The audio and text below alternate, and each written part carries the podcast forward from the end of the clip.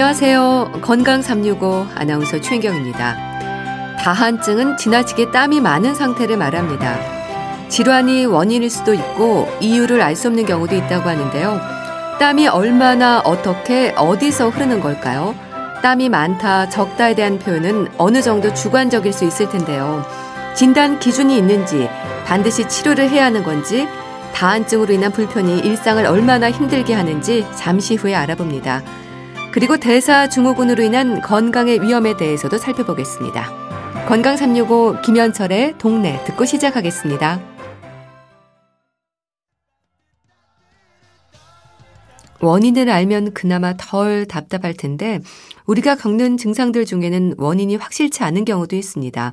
땀이 많은 다한증도 그렇다고 하는데요. 원인이 분명한 2차성 다한증만 있는 게 아니라 명확한 이유를 알 수 없는 경우도 있다고 합니다. 당황스러울 정도로 흐르는 땀, 다한증으로 고생하는 분들은 이 여름에 얼마나 더 힘들까요? 한양대학교 병원 흉부외과 장효준 교수와 함께 합니다. 교수님 안녕하세요. 예, 안녕하세요. 네, 교수님. 다한증. 얼른 떠올리기에는 손이라든지 특정 부위에서 땀이 줄줄 흐르는 모습인데요. 의학적으로는 어떻게 설명되나요? 네, 우리가 이제 더운 여름날 운동장에 나가면 모든 사람들이 다 온몸에 땀이 줄줄 흐르지 않습니까? 네. 근데 이러한 현상들은 이제 굉장히 자연스러운 생체 반응인데요. 그런데 덥지 않은 상태에서 내 주변에 다른 사람들은 괜찮은데 어, 나는 땀이 신경 쓸 정도로 많이 난다. 어, 이거는 이제 정상적인 생체 반응이라 볼 수 없는 것이죠. 네. 땀이 이게 나게 되는 작용은 이제 교감신경이 땀샘을 자극해서 분비하게 하는데 이러한 교감신경의 작용이 과도하게 항진돼서 뭐 적은 자극이나 아니면 땀이 나지 않아야 되는 그런 상황에서도 자극이 발생을 해서 네. 땀이 분비되는 것을 이제 다한증이라고 할 수 있겠습니다. 네. 그런데 교수님께서는 흉부외과 전문의시잖아요. 다한증과 흉부외과 어떤 연관이 있는 건가요?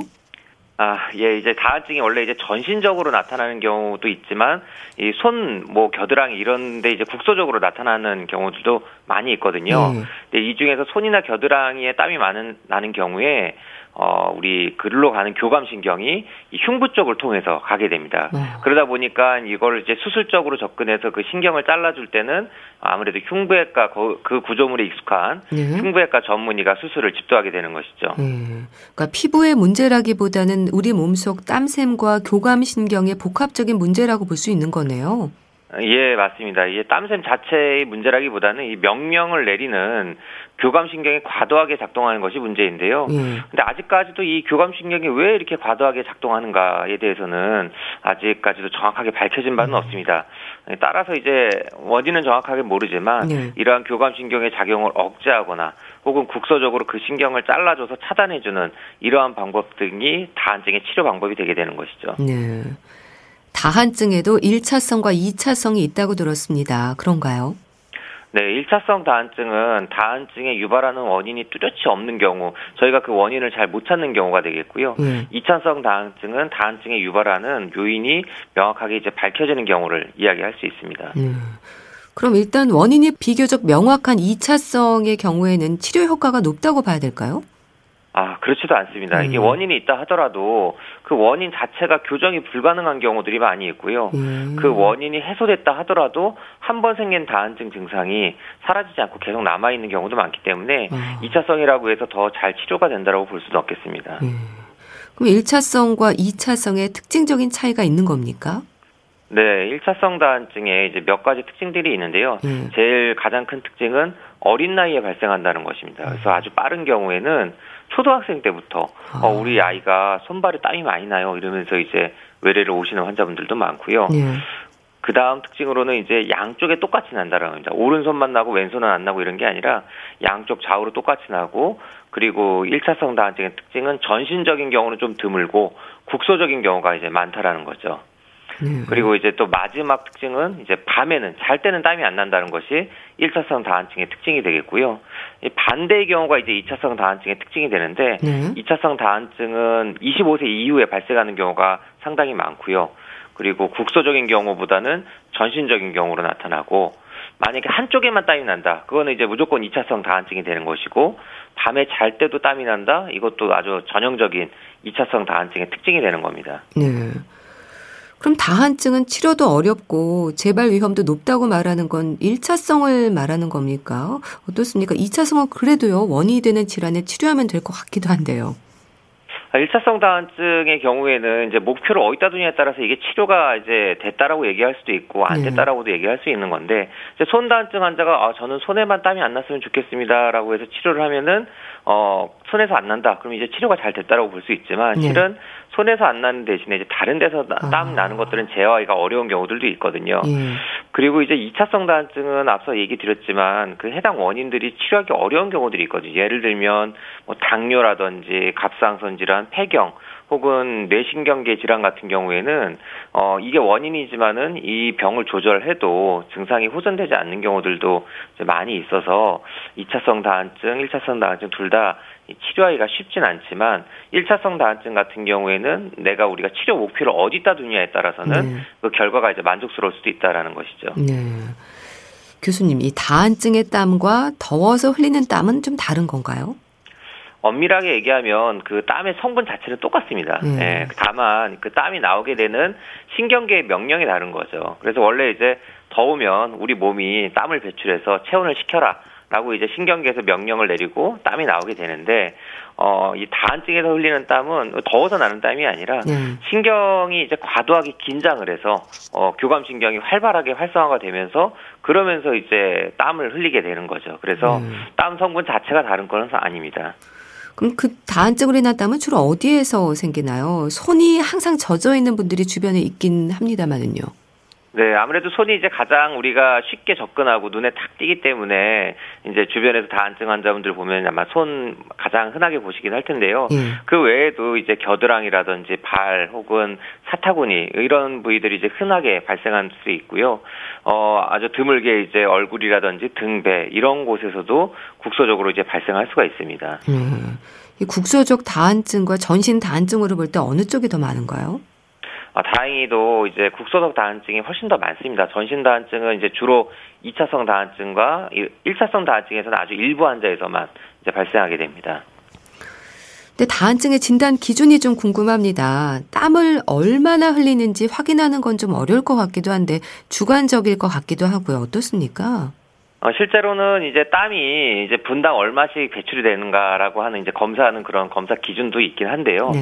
이게 일반적으로 연구 목적으로 활용되고 실제 환자 보고 이렇게 치료하는 임상 클리닉에서는 잘 활용되지는 않고 있습니다. 그래서 아, 이 땀이 많다 적다 어떻게 보면은 환자 본인이 느끼는 주관적인 그 스트레스 정도인 거거든요. 네. 그래서 다한증을 진단하고 치료하는 데 있어서는 환자분의 기준이 되게 굉장히 중요하게 되고 환자분이 이로 인해서 불편감을 느끼고 스트레스를 받는다. 그렇다면 이제 치료를 해야 된다라고 이제 판단을 하게 되는 겁니다. 네. 그럼 반대로 환자가 느끼는 불편감이 없으면 치료하지 않아도 되는 건가요? 네, 그렇습니다. 환자가 본인이 일상생활에 있어서 음. 전혀 스트레스를 받거나 불편감을 느끼지 않다. 음. 근데 옆에서 봤을 때 땀이 많이 흐르는 것 같은데 이렇게 생각을 하더라도 음. 환자분의 삶의 질이나 어, 이런 것들이 전혀 뭐 직장생활, 사회생활에서 문제가 발생하지 않는다면 이거는 굳이 치료할 필요가 없는 것이죠. 음. 참 단순하게 생각하면 뭐 악수를 한다거나 공부를 할 때도 손에서 땀이 줄줄 흐르면 불편이 클 텐데요. 다한증 환자들이 겪는 가장 큰 어려움이 뭔가요?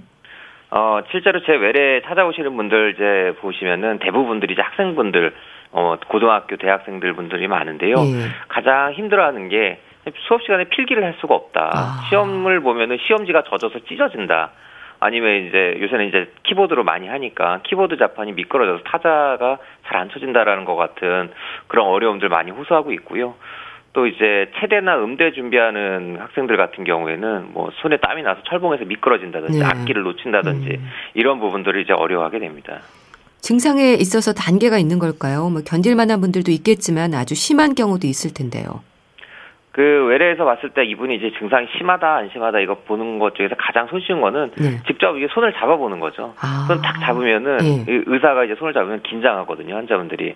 그리고 그때부터 이미 땀이 막 줄줄줄 음. 흐르면서 네. 흥건하게 접는 분들은 아 증상이 심하구나라고 판단할 수가 있고요. 네. 그 다른 조금 이제 객관적인 방법으로는 주먹을 쥐고 몇 초 안에 땀이 주먹에서 떨어지는가를 이제 평가를 해서 30초 어, 이내에 떨어지면 굉장히 이제 다한증 증상이 심하다.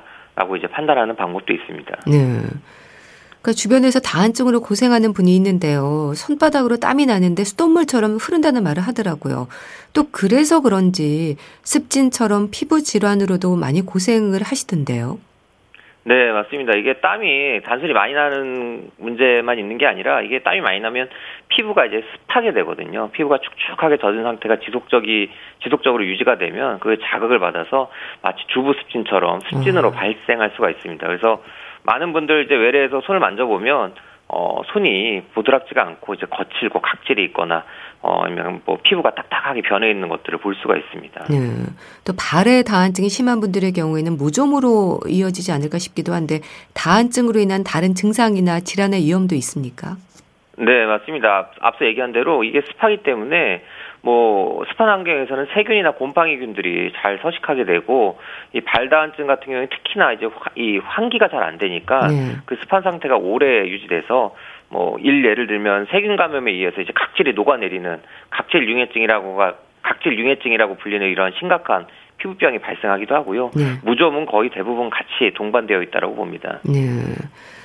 자, 그렇다면 교수님 이렇게 불편을 느껴서 치료를 원한다면 치료 전에 진행이 되는 검사가 있는 건가요? 어, 앞서 얘기 드렸다시피 이제 시행되는 따로 따로 시행되는 이제 객관적인 검사는 없습니다. 다만 네. 이제 환자가 이 질환으로 인해서 얼마나 스트레스를 받고 있는지, 환자가 원하는 치료 결과는 무엇인지에 대해서 이제 세밀하게 면담을 진행하고 음. 현재 저희가 제공할 수 있는 치료 방법들과 이후의 결과들을 이제 소개하고 환자와 함께 치료 방향을 설정해 나가는 방법들을 사용합니다. 음. 약물로도 치료가 진행되나요? 네, 그렇습니다. 이제 자율신경계, 즉 교감신경계에서 이제 분비샘으로 가는 전달 물질을 이제 차단해서 땀샘의 분비를 억제하는 약들도 되어 어, 개발되어 있습니다. 음. 근데 그렇게 땀샘을 약으로 막다 보면 부작용도 생기지 않을까 싶기도 한데요. 네, 이 약이 실은 이제 선택적으로 땀샘만 막아주는 게 아니라 우리 몸에 있는 모든 샘들을 다 억제하기 때문에 네. 실제로 이 부작용이 뭐 소화기 샘을 억제해서 어 분비가 소화기 분비물이 잘 안 나와서 소화가 잘 안 되고 변비가 생기거나 침샘이 억제가 돼서 입안이 마르고 음식을 삼키기 힘들다든지 네. 눈물샘이 억제가 돼서 안구 건조증이 발생한다든지 이런 등의 합병증이 부작용들이 생길 수가 있는 것이죠. 네. 또 이런 약물 치료 외에 비수술적인 다른 방법의 치료들도 있다고 들었습니다. 네, 몇 가지가 있는데요. 대표적인 걸로는 이제 알루미늄 성분이 들어있는 로션 치료입니다. 그래서 이 로션을 땀이 나는 부위에 이제 발라주게 되면은 그 안에 있는 알루미늄 성분이 직접적으로 땀샘의 입구를 막아서 땀샘 분비를 억제하게 하는 이런 치료법도 있고요. 네. 그 외에 이제 이온 영동 치료라고 해서 손을 물에다 담가 놓고 전기 자극을 보내주면 시, 어, 수소 이온이 땀샘을 막아가지고 이제 억제하는 방법 또는 이제 보톡스 주사를 맞아서 국소적으로 어, 땀샘 분비를 억제하는 방법들이 있습니다. 네. 그리고 교수님 수술은 어떨까요? 국소적 다한증에서 또 치료 효과가 크지 않을까 싶기도 한데 어떻습니까? 어, 실은 수술은 이제 첫 번째 치료 방법은 아닙니다. 우선은 비수술적 치료 방법을 이용을 하고 그럼에도 네. 불구하고 다한증 증상이 조절이 어렵거나 조절은 잘 되는데 치료 부작용이 있다든지 이런 경우에 이제 수술을 선택하게 되고요. 어, 또 모든 부위에서 다한증을 다 수술로 접근할 수 있는 건 아니면 네. 이제 손이나 겨드랑이가 주된 이제 치료 어, 그 부위고 수술적 치료 부위고 드물게 발이나 얼굴 다한증을 수술로 접근할 수 있습니다. 그래서 이러한 손 겨드랑이 같은 경우에는 이 수술적 치료가 효과가 상당히 크다고 봅니다. 네. 수술법도 좀 설명해 주세요. 전신 마취가 필요한가요? 네, 아직까지는 이제 국소 마취를 하긴 좀 어렵고 전신 예. 마취를 시행하는 것이 이제 안전하고요. 대표적인 손겨드랑이 다한증 같은 경우에는 이제 가슴에 흉곽 안에다가 어 2mm 정도 되는 흉곽형 기구를 삽입을 해서 손과 겨드랑이로 가는 이제 교감 신경을 찾아서 절단해 주면 됩니다. 수술은 아주 간단한 수술 중의 하나입니다. 네. 그런 뭐 흉곽경 기구를 이용한 수술법이라면 수술 후의 흔적은 걱정하지 않아도 되는 건가요?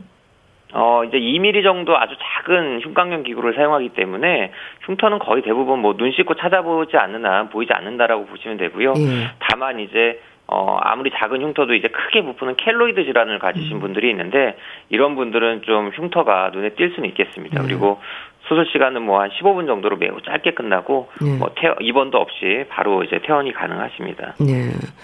그런데 약물을 비롯한 비수술적인 방법과 이런 수술적 치료 장단점이 있겠죠. 네, 그래서 앞서 약물에 대해서는 제가 이제 언급을 드렸었고 그 외에 이제 알루미늄 로션 같은 경우에는 이 피부 자극이 있어서 피부가 붓거나 가려운 경우들이 이제 흔히 있게 되고요. 네. 이온 영동 치료 같은 경우는 이제 전기 자극을 계속 줘야 되기 때문에 환자가 그 20분 30분 동안 담그고 있는 동안에 따끔따끔한 그 아. 전기 자극 불편감 등이 이제 발생할 수 있습니다. 그리고 이제 보톡스 같은 경우에는 어, 아시다시피 이제 효과가 어, 짧게는 4개월, 뭐 길게는 6개월 정도이기 때문에 네. 그 기간이 지나면 다시 땀이 난다라는 이런 단점이 있고요. 이런 단점들이 이제 수술적 치료 방법의 이제 큰 장점이 되겠습니다. 수술은 한 번 수술하고 나면 그 효과를 계속 유지할 수 있고 반복적인 치료가 필요 없다라는 것이 이제 수술의 간 가장 큰 장점이 되겠지만 네. 이 앞서 얘기 드렸다시피 수술을 첫 번째로 권유드리지 못한 이유가 어, 손에서는 땀이 안 나는데 다른 데서 좀 땀이 나는 이런 부작용들이 좀 어. 있을 수가 있습니다. 네. 자, 교수님, 어떤 치료를 하든 다한증은 완치라고 보기는 어렵다는 말을 하던데요. 그렇습니까? 예, 그렇습니다. 그러니까 이제 비수술적 치료는 일시적으로 그 증상을 완화하는 거기 때문에 그 치료를 중단하면 다시 땀이 나는 것이고요. 음. 뭐 수술적 치료를 받더라도 내가 원하는 부위는 조절이 되지만 다른 부위는 그 결국 이제 조절이 안 되는 거기 때문에 어, 안전하게 이제 완치라고 이야기하기는 좀 어려운 것이죠. 네. 그래서 그 다한증 환자가 치료를 한 후에 다른 곳에서 다한증이 나타나는 보상성 다한증도 있다고 하던데 이런 경우가 비교적 흔한가요? 네, 맞습니다. 이제 보고에 따라서는 적게 보고하는 경우에는 40%, 많게 보고하는 경우에는 70%까지 환자가 수술 후에 어, 다른 부위에서 땀이 나는 보상성 다한증을 겪는다고 음. 합니다.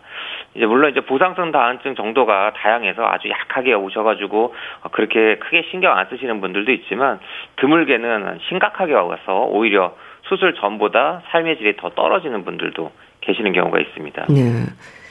다한증과 액취증은 어떨까요? 다한증이 심할수록 땀내, 액취증도 생기나요? 아니면 별개로 봐야 하나요? 아, 다한증과 액취증은 실은 좀 서로 다른 별개의 질환으로 보셔야 되는 게 맞고요. 음. 액취증은 이제 아포크린 땀샘이라고 하는 지방 성분의 땀을 배출하는 땀샘이 거기가 분비가 과다하거나 아니면 거기에 세균 감염이 생김으로 인해서 냄새가 나는 것입니다. 네.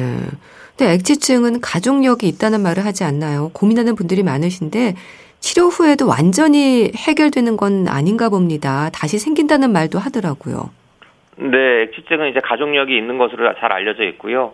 이 수술로 아까 얘기한 그 아포크린 딴샘을 물리적으로 이제 제거를 해주는 건데 음. 이게 이제 수술로 제거하다 보면은 일부 샘들이 남아 있는 경우가 있어서 수술 이후에도 그 예전보다는 좀 많이 줄어들지만 어, 냄새가 좀 날 수가 있습니다. 그래서 이러한 경우에는 뭐 반복적인 재수술로 그 증상 등을 더 줄여 나갈 수는 있습니다. 네. 땀 자체에는 냄새가 없나요? 어 이제 우리가 액치 아포크린 땀샘에서 나는 경우랑 그 다음에 에크린 땀샘에서 나는 땀샘의 분비가 서로 성분이 다른데 음. 이제 아포크린 땀샘에서는 지방 성분이 많아서 이 땀 자체에서는 이제 냄새가 좀 날 수가 있고요. 그래서 액취증은 아포크린 땀샘이 문제인 것이고 다한증은 어 에크라인 땀샘에서 나오는 분비물은 어, 냄새 자체는 없습니다. 음.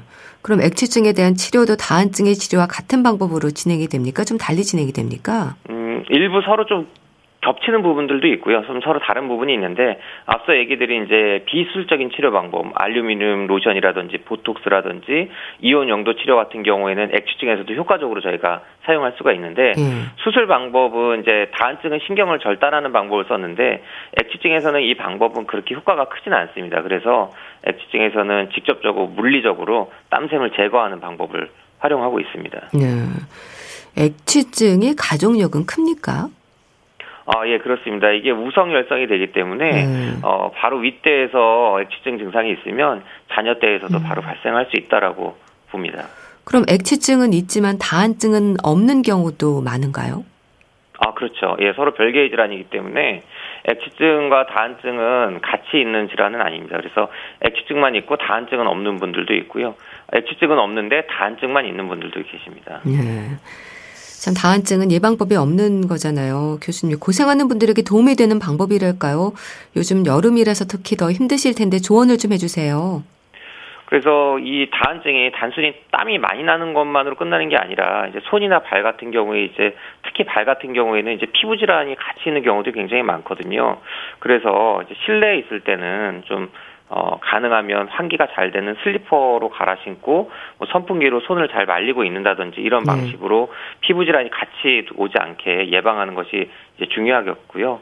또 야외 활동을 많이 하는 다한증 환자분들 같은 경우에는 탈수 증상을 좀 주의하셔야 됩니다. 그래서 수분 섭취를 충분히 하면 이제 예방이 될 수 있을 것 같고요. 네. 무엇보다도 이게 땀이 많이 나는 이유가 결국 스트레스와 긴장이거든요. 그래서 이러한 다한증을 유발할 수 있는 업무에서 받는 긴장감이나 스트레스를 본인께서 이제 최대한 줄일 수 있도록 노력을 하면 증상 완화에 좀 도움이 많이 될 것 같습니다. 네. 또 다한증으로 사회생활이 힘든 분들도 많으실 것 같은데요. 이분들에게도 뭐 심리치료 같은 게 좀 필요할까요? 어, 실은 이제 다한증 환자분들이 이제 외래에서 면담을 하다 보면 이 스트레스가 굉장히 많습니다. 네. 이렇게 사회생활하면서 누구랑 이제 악수도 해야 되고 음. 어디 식사하러 가서 신발을 벗어야 된다든지 이런 경우에 어 뭐 냄새가 너무 심해가지고 어 굉장히 스트레스를 많이 받게 되거든요. 네. 그래서 어 이런 경우에는 이제 전문 클리닉을 통해서 이러한 것들을 줄여 나갈 수 있는 전문적인 상담을 받고 필요에 따라서는 수술을 통해서 어 완치와 비슷한 효과를 가질 수 있도록 노력을 해야 되겠죠. 네, 알겠습니다. 말씀 잘 들었습니다. 오늘은 다한증의 관리와 치료에 대해서 말씀드렸는데요. 한양대학교 병원 흉부외과 장효준 교수와 함께 했습니다. 감사합니다. 네, 감사합니다. KBS 라디오 건강 365 함께하고 계신데요. 이상은의 비밀의 화원 듣고 다시 오겠습니다.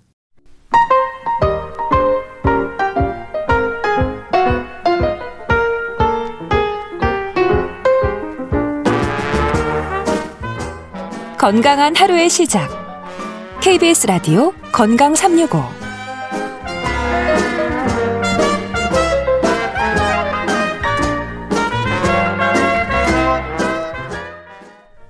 KBS 라디오 건강 365 함께 하고 계십니다. 체중이 늘었다는 분들 많으시죠? 코로나19로 집에 있는 시간이 늘면서 아무래도 활동량이 부족해지기 쉬운데요. 체중이 증가하고 뱃살이 나오고 체지방은 늘고 근육량은 줄고 단순한 몸매의 문제가 아니라 건강에도 위험 신호가 커질 수 있다는 생각을 해야 하지 않을까 싶습니다. 분당 재생병원 영양내과 백현욱 교수와 함께 합니다. 교수님 안녕하세요. 네, 안녕하십니까. 교수님, 이 진료실에서도 많이 듣지 않으세요? 불어난 체중으로 고민하는 분들 많을 것 같습니다. 많지요. 진료실에서 네. 체중 변화가 요새 있지 않으세요? 하고 질문하면 굉장히 많은 분들이 한숨 한번 푹 쉬고 조금 예. 늘었어요. 혹은 빼려고 해도 잘 안 빠져요 하고 답변을 하시죠. 이게 네. 조금 뭐 부끄러워하는 경향이 좀 요새 태세에 좀 있죠. 네. 그래서 실제로 우리나라 비만 유병률을 보니까 대략 2019년도 기준으로 3명 중 1명이더라고요. 네. 굉장히 많죠. 그러네요. 그래서 특히나 남성이 더 증가해서 무려 40%가 넘어서 42% 정도 됩니다. 상당히 많습니다. 근데 참 적게 먹고 많이 움직이는 게 비만 예방을 비롯한 건강의 기본이라는 말을 많이 하는데 근데 맛있는 음식이 너무 많거든요.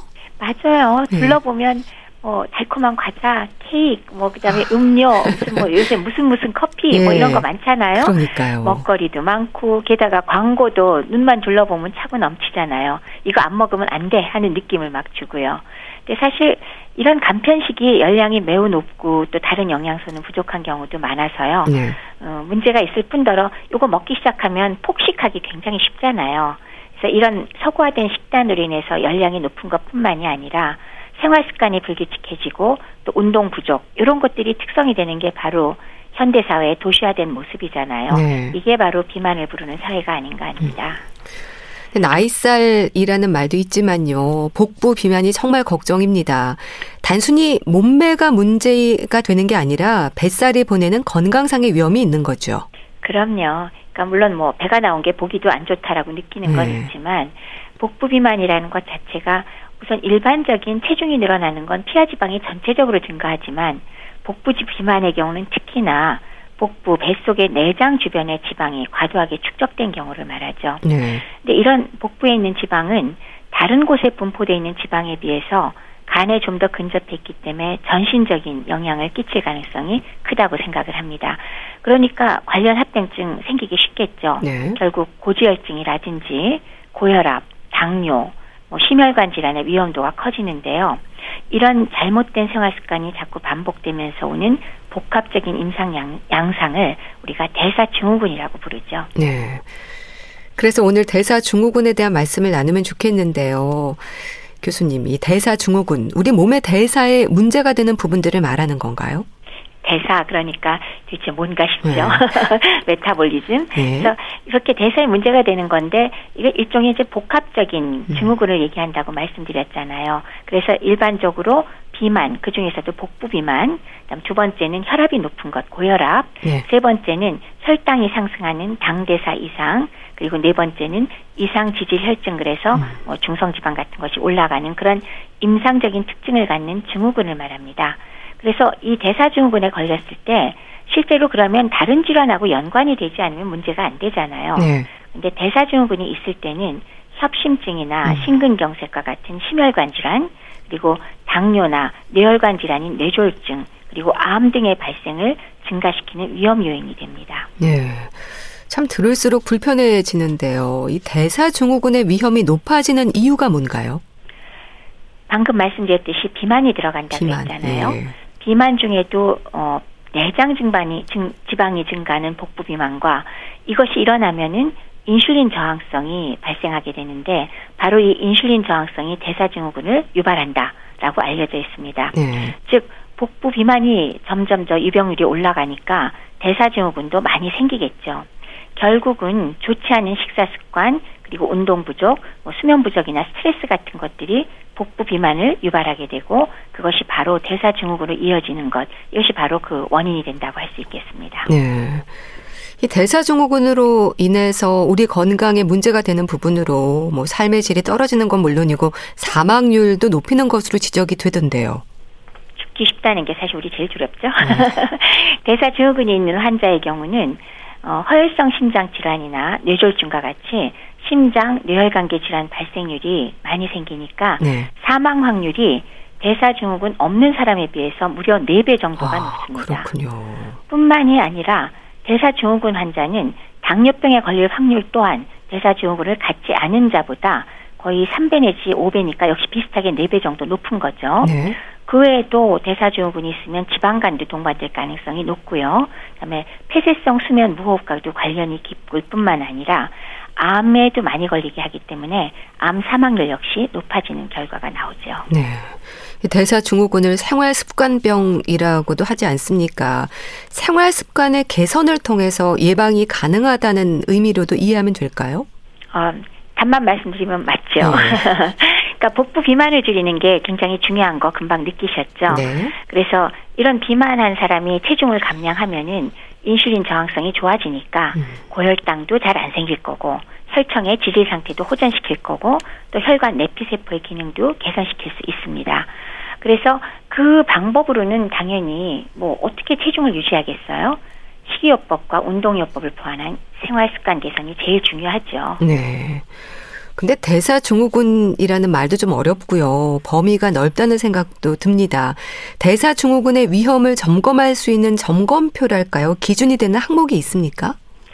대사증후군이 이제 애초에 그 고안한 분이 마저마 내놨을 때 이제 최근에 대사증후군의 진단 기준으로 우리가 다섯 가지를 얘기합니다. 예? 첫 번째는 복부 비만, 두 번째는 혈압 130가 수축기 130, 어, 이완기 85mm Hg 이상, 그리고 중성 지방이 혈청에서 150mg 데시리터 이상, 그리고 고밀도 지단백 콜레스테롤이라고 우리가 왜 소위 말하는 좋은 콜레스테롤이라고 부르는 것이 있습니다. 네. 이것이 남자는 40 미만, 여자는 50mg per 데시리터 미만이면 안 좋은 거죠.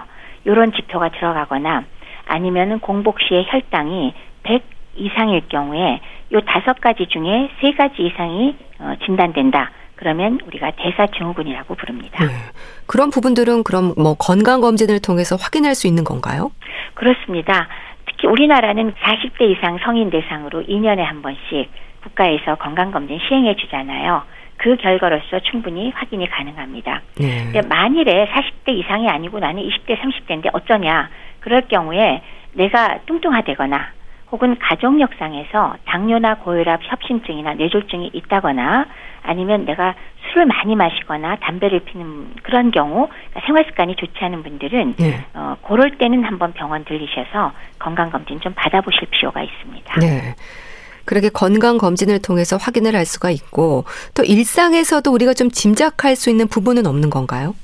일상생활에서는 계속 강조하지만 복부 비만이 굉장히 중요하다고 말씀을 드렸습니다. 예. 그러니까 아주 쉽게 뭘 할 수 있죠? 아, 체중계가 있으면 체중을 음. 재보면 될 것이고요. 그리고 허리둘레는 줄자만 갖고도 재볼 수 네. 있잖아요. 그래서 혹시 내가 과체중이거나 복부 비만이라고 결론이 나왔다.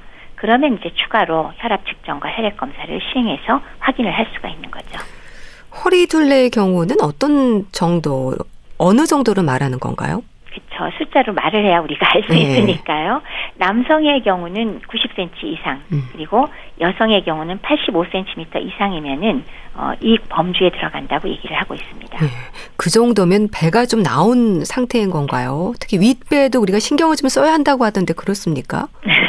체격에 달리긴 했지만 네. 이 정도면 그래도 배가 날씬하진 않습니다. 어. 분명히 좀 나온 편이고요. 네. 근데 특히나 이제 배가 나온 모양을 갖고도 우리가 얘기하잖아요. 예를 들면 여성들한테 가장 흔히 아랫배가 좀 나왔거나 옆구리가 불룩한 경우 요런 유형은 오히려 피하 지방이 위주인 경우라 상대적으로 조금 덜 나쁘다라고 얘기하는 쪽이고요. 네. 방금 말씀 주신 윗배가 나온 복부 비만은 폭식이나 과식을 자주 하는 사람한테 잘 나타나기도 하지만 이 경우는 피하의 지방보다도 그 내부의 내장 주변에 지방이 두껍게 분포되어 있는 내장 지방 과다 경우가 많습니다. 네. 내장 비만이 혈청 콜레스테롤 수치도 높이고 고혈압, 당뇨, 고지혈증 많이 일으킨다고 방금 말씀드렸지 않습니까? 그렇기 때문에 윗배가 나온 타입에 좀 더 신경을 물론 써야 되고요. 그러나 어느 쪽이건 복부만 운동으로 빼겠다. 그래서 내가 복부만 뺄 수 있는 운동이 있다. 이렇게 생각하지 마시고요. 전반적인 유산소 운동과 식이요법을 같이 병행하셔야 조절이 됩니다. 네. 교수님 또 요즘은 가정 혈압계를 준비해 둔 분들도 많잖아요. 혈압을 꾸준히 기록하는 것도 좋은 방법이죠. 아주 좋은 방법입니다. 특히나 최근에 가정용 혈압계 굉장히 질이 좋아졌더라고요. 예. 사용도 간편하고 따라서 주기적으로 혈압을 측정해서 기록해 두시면 초기에 고혈압을 진단할 수도 있을 뿐더러 지속적인 혈압 관리에 많은 도움이 됩니다. 네. 그렇다면 이 혈압 측정의 올바른 방법이랄까요? 언제 어떻게 재야 할까에 대해서도 고민하는 분들이 있거든요. 물론 뭐 지금 혈압이 전혀 높지 않은 분들은 아주 자주 잴 필요는 없지만은 일단 혈압을 관리하겠다 내지는 좀 아슬아슬하다 이런 분들의 경우는 집에서 혈압 측정할 때 일주일에 5일 이상 측정해 주시는 게 더 좋겠죠. 전반적인 네. 양상을 볼 수가 있으니까. 그러면 언제 될 거냐? 네. 일반적으로 아침과 저녁이 혈압이 좀 다르거든요. 대체로 아침에 혈압이 조금 더 높습니다. 음. 그래서 주간에 높고 밤에 잘 때는 낮아지거든요. 네. 그래서 만약에 하루에 뭐 저기 잴 수만 있다면 아침과 저녁에 한 한 번 내지 세 번 정도 음. 시행을 하고 만약에 아침에 재신다 그러면 아침에 일어나서 한시간 이내에 다른 약물을 복용하기 전에 재시는 게 좋겠고요. 저녁 때는 잠자리에 들기 전에 측정하는 것이 바람직합니다. 네. 요즘 대사증후군의 유병률이 계속 증가하고 있다고 들었습니다. 이 고령 사회를 사는 지금의 현실과도 연관이 있는 걸까요? 실제 증가한 정도가 얼마인지 궁금하잖아요. 네. 그래서 찾아봤더니 실제로 2007년에서 2018년 사이에 21.6%에서 와. 22.9% 예. 그러니까 많지는 하지만 증가된 정도가 생각보다 많이 음. 증가하진 않았어요. 네. 11년 동안인데. 음. 근데 재밌는 거는 성별에 따라서 매우 차이가 납니다. 그러니까 여성은 20.8%에서 오히려 17.9%로 떨어졌는데 네. 남성이 많이 올랐어요. 아. 22.5%에서 27.9% 5%가 증가했거든요. 그러니까 이렇게 남자와 여자가 차이가 나는 거는 아마도 이건 오히려 후천적인 생활 습관이 가능성이 제일 높을 것이다. 네. 라고 생각을 합니다. 즉, 담배도 많이 태시고요. 음. 또 술도 많이 드시고요. 네. 그런 것들이 남성이 많은 이유가 될 건데 또 하나 상당히 흥미로운 건요. 젊은 남성의 유병률이 증가율이 굉장히 폭이 아. 높다는 거예요. 그러니까 20대, 30대, 40대가 상당히 급격히 증가를 했거든요. 네. 요거는 상대적으로 건강에 대한 경각심이 좀 부족한 탓이 아닐까라는 음. 그런 문제가 있고 그 그리고 또 젊은 나이 때부터 대사증후군을 앓으면 왜 갑작스럽게 남성들이 중년 나이에 그 급사하는 경우 많잖아요. 네. 이런 것들이 영, 대사증후군과 관련이 있지 않을까 하는 생각을 하고 있습니다. 네. 만약에 노년기로 접어들면 어떠냐? 이때는 역전됩니다. 65세 이상의 경우만 보면 여성이 약 50%, 남성이 40%니까 여성이 10%더 높을 뿐더러 아까 전체 평균에 비해서 엄청 높은 거 보실 수 있죠. 네. 그러니까 여성은 평균에 비해서 3배, 음. 남성은 1.4배니까 이런 것들이 아무래도 이제 나이가 들면서 점차로 쌓이는 게 있을 겁니다. 그래서 나이가 드신 분들은 무려 반 가까이가 대사증후군이 어, 나타나 있다, 발현돼 있다라고 보시면 맞습니다. 네. 그렇다면 특히 노년기에 있는 분들은요, 뭐 영양 부족이나 불균형으로 인해서 복부 비만이 되고 대사 증후군으로 이어질 위험도 크다고 하던데요. 어떤 의미로 이해하면 될까요? 물론 뭐 젊어서부터 여러 가지 양상이 있겠지만 현재 50대, 60대 이상의 분들은 우리나라가 그때는 50년 전, 60년 전에 좀 어려운 시기였잖아요. 네. 따라서 성장기에 어려운 시절에 전체적인 영양 섭취도 부족하고 단백질 섭취가 많이 부족했습니다. 그래서 상대적으로 당질 섭취 위주로 어, 과다한 영양 불균형의 시기를 겪었기 때문에 이런 분들의 경우 어, 나중에 과식을 하거나 운동이 부족해지면 오히려 영양이 충분하고 균형 잡힌 식사를 어렸을 때부터 했던 사람에 비해서 아주 쉽게 복부 비만이 되고 대사증후군 발생 아. 확률이 아. 더 높아진다고 하고 있습니다. 네.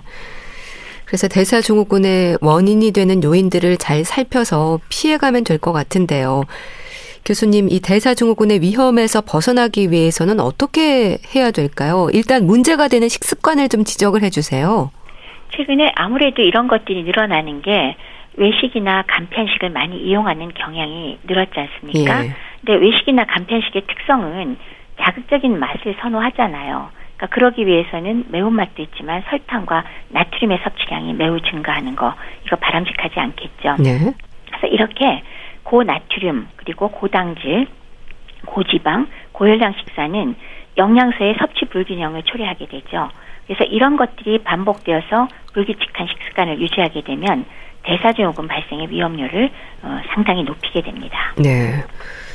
불규칙한 식습관이 이제 문제가 된다고 하셨는데 일일 일식을 실천하는 분들도 있고요. 배고플 때만 먹는다는 분들도 있고 야식을 즐기는 경우도 많고 폭식 과식 많지 않나요? 우선 왜 우리 다이어트 그러면 가장 좋은 거는 사실 규칙적인 식사죠. 네. 근데 결국 식사를 걸르면 이 인체는 언제 영양소가 또 들어올지 모르잖아요. 따라서 어떻게 해서든지 들어와 있는 식품에서 지방을 저장을 하려고 음. 합니다.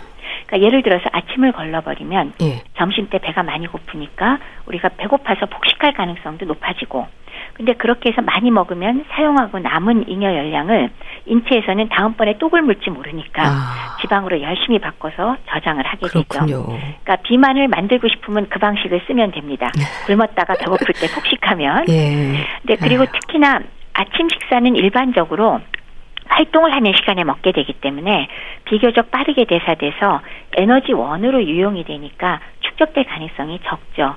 따라서 일반적인 얘기를 한다면 아침을 거르지 않고 규칙적으로 식사하는 것이 가장 좋고 네.